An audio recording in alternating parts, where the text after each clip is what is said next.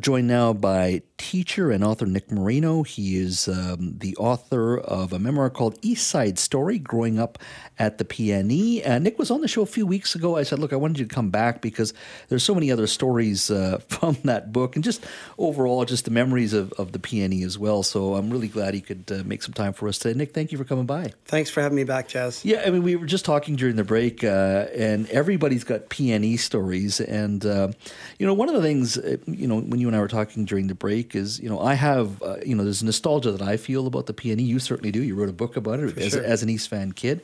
Uh, do you think kids today, whether it be East Van kids or Vancouverites generally, do you think they're going to have the same nostal- nostalgic feeling about the PNE uh, like you and I have?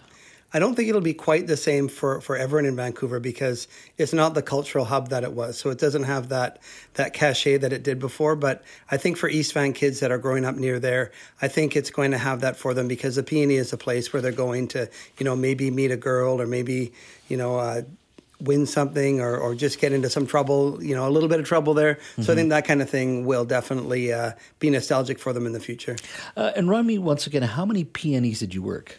I worked for six summers starting in 1980. Six summers. So you yeah. saw everything from the carnies to the food uh, to uh, you know celebrities coming through, people going through the, through the fair. Yeah. So there's lots to talk about. Like uh, you know, I, remember even one summer I worked there. Uh, it would be the Miss PNE pageant as well. I had to take Miss PNE around the uh, around the fairgrounds in a golf cart. I remember. Right. But you must have seen a lot of that too, right? Oh yeah, yeah. Actually, it's funny you mentioned Miss PNE because I I interviewed Miss PNE 1980. 89. Her name's Christine Weber. Mm-hmm. And um, she had some funny stories. She said that uh, at the time, the president of the PNE, Erwin Swangard, um, would um, made her always wear her crown and sash and walk with him all the time through the PNE, Uh, through the PNE grounds, and they'd be flanked by security guards. But she always had to have that on, and that seemed like you know kind of strange. But then she called me back and she said, "Oh yeah, one thing that was kind of weird is I had to go to all the PNE board meetings, and I had to sit next to Erwin Swangard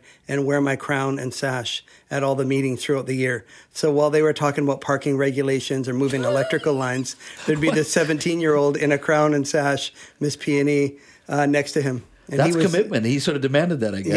Yeah, yeah. But then when I talked to, um, I interviewed Gloria Makarenko, who was also Miss PNE in 1978. Right. Yeah, yeah. She did not have the same experience at all. So Times know, they changed, I yeah. guess. Yes. Well, they changed for the worse. Yeah. Because she was before, and then he, and then Christine was in '89. Yeah. Wow. Uh, now, one of the things uh, I recall, uh, and my parents would bring us down to Vancouver for, for vacation. I grew up in the interior, and uh, and every at the end of every school year, you would always get tickets to the PNE with your report card in the interior. I'm sure uh, kids around uh, British Columbia.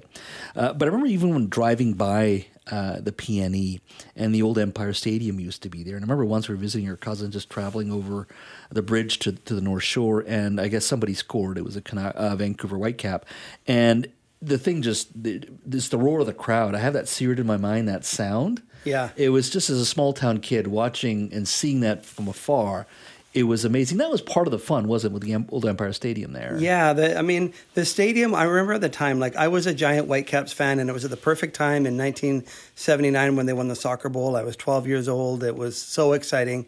Um, but yeah, that Empire Stadium, people complained about it all the time when it was there because with like only partly covered, half the people got rained on. The seats were uncomfortable, but there was there was a real atmosphere there. It only held thirty two thousand, so it was often you know quite full or sold out. Yeah. And um, when I interviewed uh, Bob Lenarduzzi, who was on the Whitecaps, he told me a, a fun story where his mom was too nervous to watch him and his two brothers play. They played on the Whitecaps. His his brother Sam and Dan also played. Yeah. So she only ever went to see them one time play live. But they lived so close to the PNE that she would just sit on her back porch and listen to the cheers from the from the crowd, like you heard when you're driving by with your family. Yeah. She'd hear these uh, loud cheers, and she'd think, "Okay, it sounds like the Whitecaps scored." And then she'd wait for her boys to come home because they all lived at home at the time, and they'd let her know if she won or not, if they if they won. Yeah. Wow. Yeah. And you were mentioning you you met Bob. Leonard Yeah, I was. Uh, I was. Uh, like I say, a giant Whitecaps fan. So it was kind of a thrill last week to to meet him at a coffee bar, just actually right down by the PNE and and and give him his book. And I actually signed it for him, so now he has my autograph and he has mine. yeah, that is great. Um, I'm just curious. You know, we've talked in the in the past, the last interview about just writing the book and and what it means, but going on these tours, not just interviews on shows like this, but like you said, you met Bob Lenarduzzi the other day. You signed a book for him. Many other people you're probably meeting um, that have had some history. What's that been like for you over the, the last two or three months? It's it's been uh, interesting. It's been exciting. I mean, almost every day I get a message from someone I don't know saying how much they love the book and thanking me for writing it.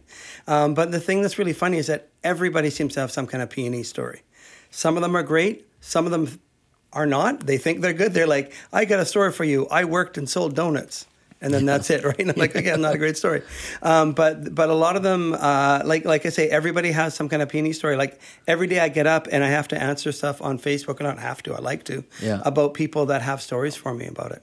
Um, there was at one point a conversation about moving the PNE uh, potentially out to Surrey or deeper into the Fraser Valley, uh, particularly because of its agricultural roots. And people said, look, we got all this land in East Vancouver, we can use it for parks, for housing, all of those types of things. Would it still be the same PNE if that ever happened?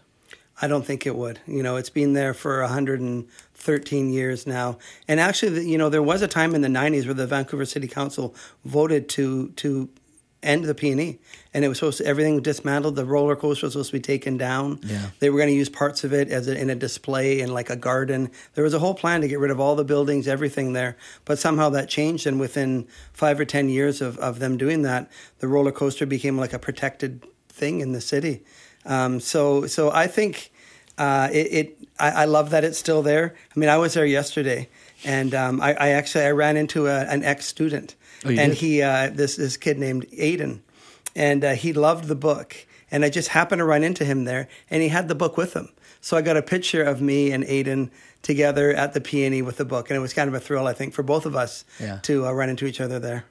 Um, this book that you've written do you have another one in you because it, it, it takes a lot of time energy and is there's a you know there's a lot of emotion that goes into writing a book like this because you're going through your own memories your own history revisiting things.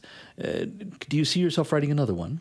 For sure. Yeah like I mean, when i talk about this book i normally talk about it as a PNE book but it's a memoir. So a lot of it is about my life you know there, there's a lot of stories about my family my great grandfather um, was murdered in 1914. And when he was murdered, the newspaper said the richest Italian in Vancouver is killed.